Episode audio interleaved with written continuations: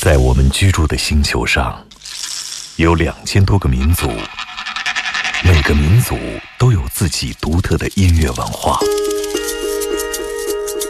在这些声音背后，蕴含着多少人类对土地和天空的热爱，又有着怎样动人心魄的故事？感受地球声音脉搏，探索炫目音乐世界。行走的耳朵，主持刘倩、阿飞。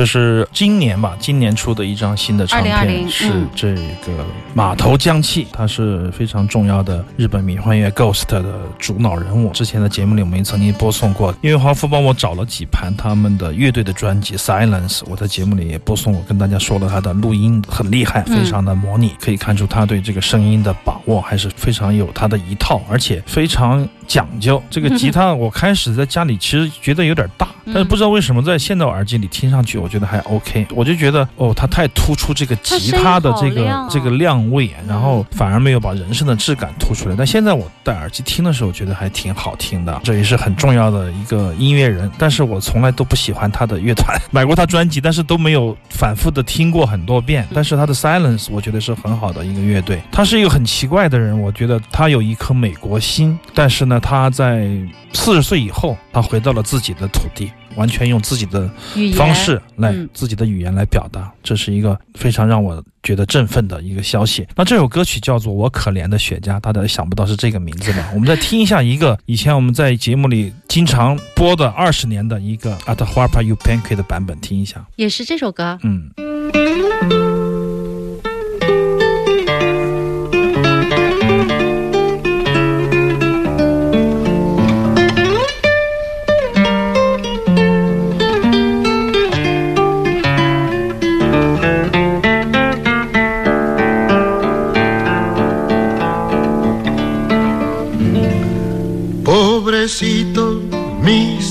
Cigarro, un día te han de culpar cuando al corazón. 我还是觉得这个音色更你觉得像不像这个曲子？不不像，太不太像了，但音色我更喜欢这个左撇子情圣，嗯已经去世的阿德华尔巴尤 Banky，这是来自阿根廷的一个音乐家，伟大的拉美新歌运动的旗手之一吧。这首歌曲叫做《我可怜的雪茄》。当时这个我就很难，对我看到这个专辑，他翻唱这首歌的时候，我觉得很奇怪。我说他为什么会翻唱一首拉美民谣？他是如何去只是喜欢他的音乐，然后来演唱吗？唱的什么样的歌词呢？啊，怎么说这个阿根廷西班牙语呢？哈，结果看了那个他的介绍以后，说是这个填词是一位日本的古典吉他演奏家，叫做荒川一男，重新啊填词了。对，重新填词了嗯。但这位荒川先生呢，也是一位大拿了。他早年间就是在南美学琴，师从塞格维亚和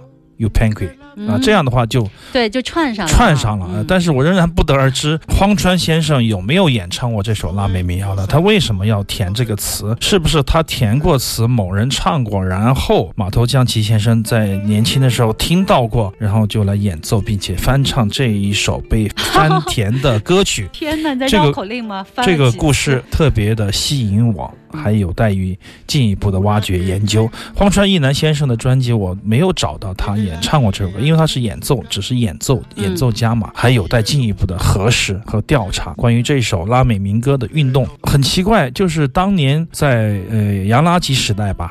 我可能十块二十买了特别多的 Melody Sosa，、嗯还有就是 You U Pan U Pan Cake Cake，你记得我们在二十年前的节目差不多就开始播它了啊，一直我每找到一张我就播一次，没找到一张播一次，我还把。它送给好多朋友，对哎，我奇怪了，为什么日本在出版他的东西上面如此的事无巨细，所有的出版都会来一遍，啊而且有特别多的精选，有特别多的方向去出版，我觉得很厉害。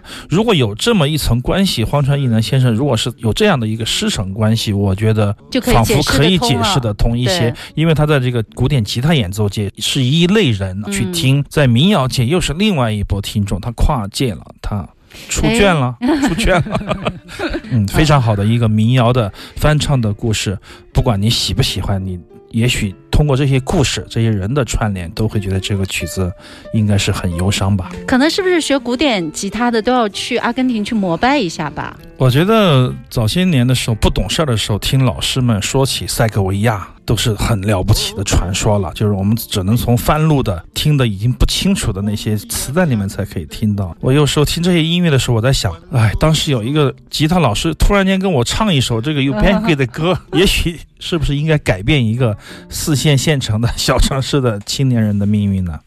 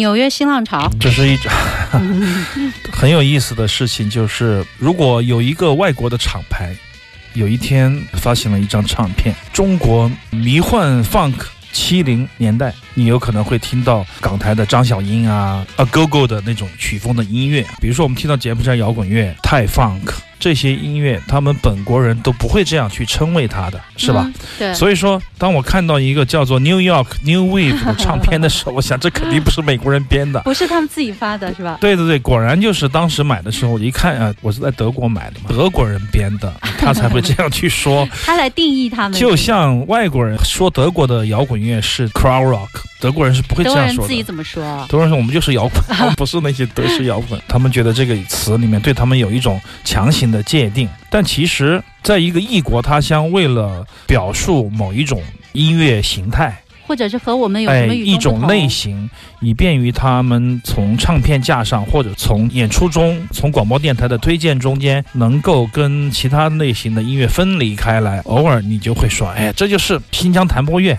这是什么什么什么，就你会把它的一个特点脱口而出，然后怎么方便怎么来的去定义它，因此没有特别严格的学术的要求。因此在这方面，我觉得其实对我来说啊，嗯无所谓，反而可以看出来那些名字、那些称谓后面的一些，呃，比较有意思的一些故事、一些传播的历史，还有它的一些因果关系，我反而会觉得。特别有意思。如果一直正确，我觉得不好玩了，嗯就是它的那个界定。因为随着时间的漂移，很多正确的事情都会变得模糊，很多标准也会慢慢的改变，嗯这就是文化传播的魅力吧。那么这位女将，我觉得在整个的纽约的这个新浪潮，所以说你说他们既不认可。外国人说他的 New Wave，也不认可自己的记者说他 No Wave，就 这一段时间就非常的？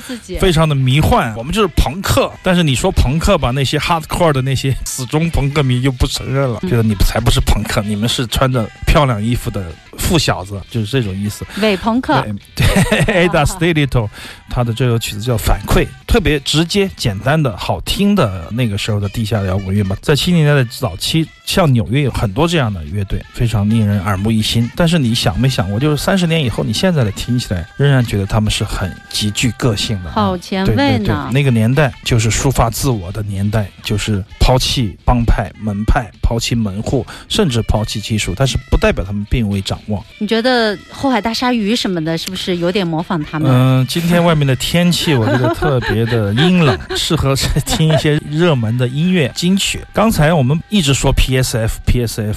FMP FMP 其实是 PSF 啊，做一个强调。哎，刘倩，你还记得我们的约定吗？如果我们这个节目二十年，比如说我们要放弃，我们终于承认失败的时候，那一期节目必须是我们所有的口误的一个合集。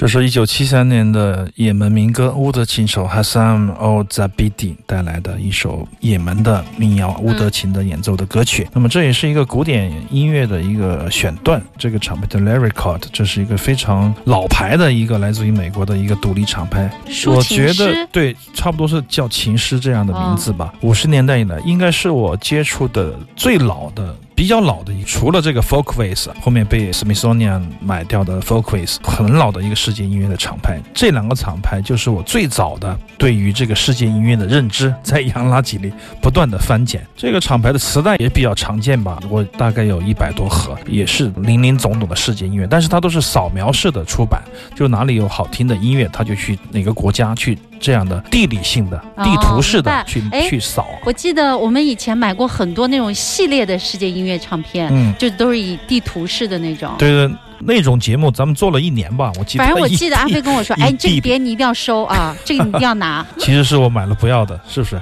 就是好玩。当年的没有个概念吧，看到民族的就收嘛，看到弥撒也收，以为是民族，就是好玩的一个历史。那么这个厂牌实际上它有时就是很多元，但音乐的某一种音乐可能是你的胃口，某一类音乐你又觉得有一点过于宫廷或者过于歌舞团，要看你的运气。但是早期的都是这样的，对我们启蒙来说是非常重要并且非常好的厂牌。它跟这个 Folkways 有一点点不一样，Folkways 我觉得它的学术性可能更强一些，但相对来说，这个 Lyricot 就是显得更民俗民间，林林总总的风格都有。比如说它出日本的雅乐，嗯日本的北海道的民谣音乐、祭祀音乐都出，都会出，也会出能剧。中国音乐也有涉猎，就是说你看到国外的厂牌出版中国音乐的专业度，你就知道。